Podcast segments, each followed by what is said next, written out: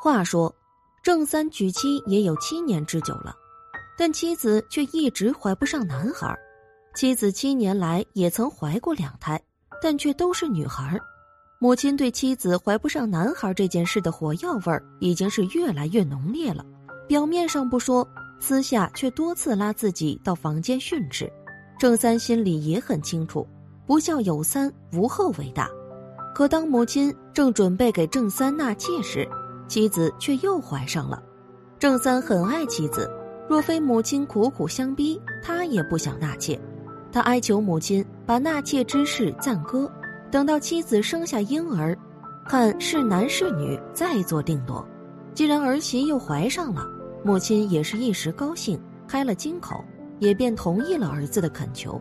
到了妻子怀胎五月时，母亲去寺庙给妻子求了一卦，回来后一个不放心，便在城东请来了一个神医，要给儿媳把把脉，还说这次绝对不能再生女儿了。神医来到家中后。母亲带神医来到了妻子的房间，郑三想进去听个一二，母亲却神神兮兮的把自己拦在屋外不让进。这神医也不知哪儿请来的，与母亲进去半个时辰后出来了，母亲好像有点不开心，强颜欢笑的送走了神医后，随即板着一张黑脸，见谁骂谁。郑三见母亲这个样子，恐怕是发生了什么事。连忙去问妻子，他们说了什么？妻子却说，神医给自己把了号脉后，便拉着婆婆到一边说话，自己什么也没听见。神医把脉后，若非不是凶兆，母亲定不会不明不白的生闷气。难道其中是有什么不可告人的秘密吗？郑三深吸了口气，这时心情既复杂又忐忑，只盼妻子能争气，生个男孩，讨讨母亲欢心。次日后，母亲让人照着药单去药铺买了些药，说是熬给妻子补身的。郑三这才明白过来，神医昨天可能觉得妻子身子不够好，遂让母亲为其熬药补身。此后，这种药，郑三照足母亲的吩咐，每月都给妻子喝两次。妻子喝了药后，也果然是精神了不少。以前走路久了总要人搀扶，现在确实健朗多了。眨眼间，怀胎十月，妻子到了产期，郑三早已请来稳婆接生。此时的郑三万分焦急的在门口守候，不知妻子腹中孩儿到底是男是女，心里也没个底，一直双手合十，祈求老天送个带把的男孩，好让给母亲一个交代，也能让妻子能在母亲面前站直腰板但是突然间，却让郑三感到奇怪的是。妻子正在生孩子，母亲怎么没来呢？母亲不是一直想盼个男孩吗？应该也跟自己一样焦急才对啊！问了下人才知道，母亲正在与邻人好友打牌九。郑三也不理会这么多了，只要母亲高兴就好。过了三个时辰，稳婆从房里抱着孩子出来了，但却听不见孩子的哭喊声，只见稳婆脸色煞白，一副苦不堪言的样子。郑三甚是焦急，忙问：“到底怎么了？是男孩还是女孩啊？”本婆不作声，只掀开手中的白袍。郑三看好，咂了咂舌，大惊：婴儿确实是个男孩，但却是一个死胎，还没生下来就没命了。郑三叹了口气，哀伤道：“天意，天意呀！”郑三捧着这个夭折的男婴来到母亲跟前儿，跪了下来。直说孩儿不孝，母亲看了他一眼，背对着他继续自顾自的打着牌九，可是口中不屑的念叨了一句：“你想告诉我是个女孩是吧？我早知道了，死了也不打紧，家里养个女孩就等于养个废物。”郑三这时不解了，问道：“母亲怎么知道会是个女孩呢？”母亲笑了一声，说道：“我当然知道了，就你那女人的贱命。”怎能生出男孩呢？过两天赶紧置办纳妾之事吧。郑三见母亲猜错了，忙解释道：“娘，您猜错了，这次生的是个男孩，只是，只是一生出来就夭折了。”郑三扑通的把头磕在地上，不敢抬起。什么？怎么可能？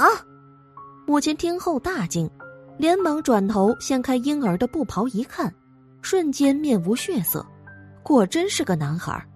母亲似乎受了打击，看了一眼后捂着心肝悲痛不已，随即扑倒在地上，发出了撕心裂肺的哭嚎声，口中直念叨着：“我的孙儿啊！”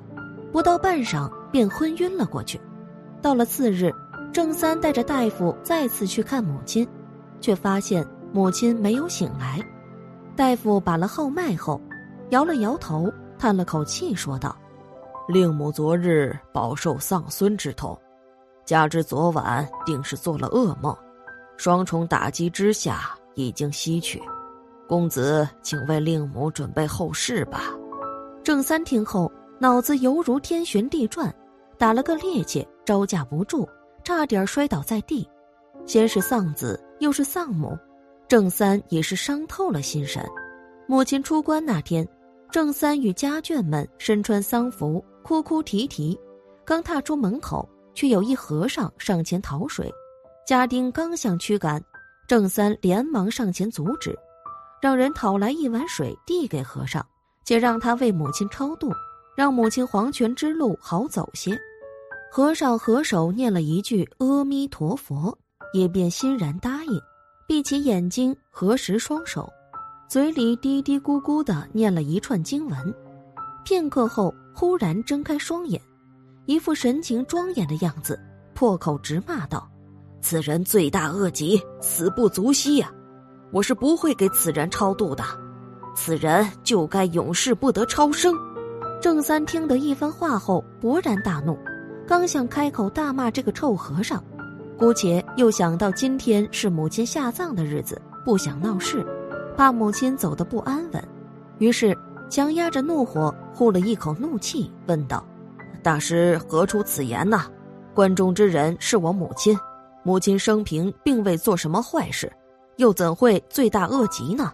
和尚拨动佛珠，念了一声“阿弥陀佛”，缓缓说道：“施主，你是不知道啊，我刚尝试为你母亲超度，却发现这人心术极为不正，又开了天眼。”关得你家大宅遭了冤魂，方才知道你母亲之死是因为在梦中遭了夭折胎儿的冤魂惊吓而死，而这也全因你母亲听了庸医的鬼话，认为你妻子腹中的胎儿是女孩，虽不想将其生下来，但又因为曾经开了金口，说要让孩子生下来再做定夺，便抢先一步用大补之药毒死了腹中胎儿，可他又怎能料到？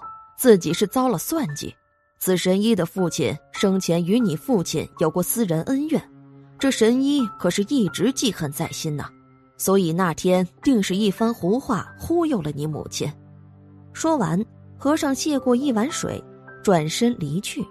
郑三听的已是痛心疾首，声泪齐下，捂着心口悲悔万分，仰天长叹道：“报应，皆是报应啊！”积善之家必有余庆，积不善之家必有余殃。因果报应如影随形，近报自身，远报儿孙，不是不报，时候未到而已。所以做人在得意得势时，要给人留点余地，也是给自己留余地呢。不留余地，也就是绝了自己的后路了。好了，本期的视频就为大家分享到这里，感谢您的观看。愿佛光照照全家，吉如意伴您永远。如果您也喜欢本期内容，请给我点个赞，还可以在右下角点击订阅或者分享给你的朋友。您的支持是我最大的动力。咱们下期再见。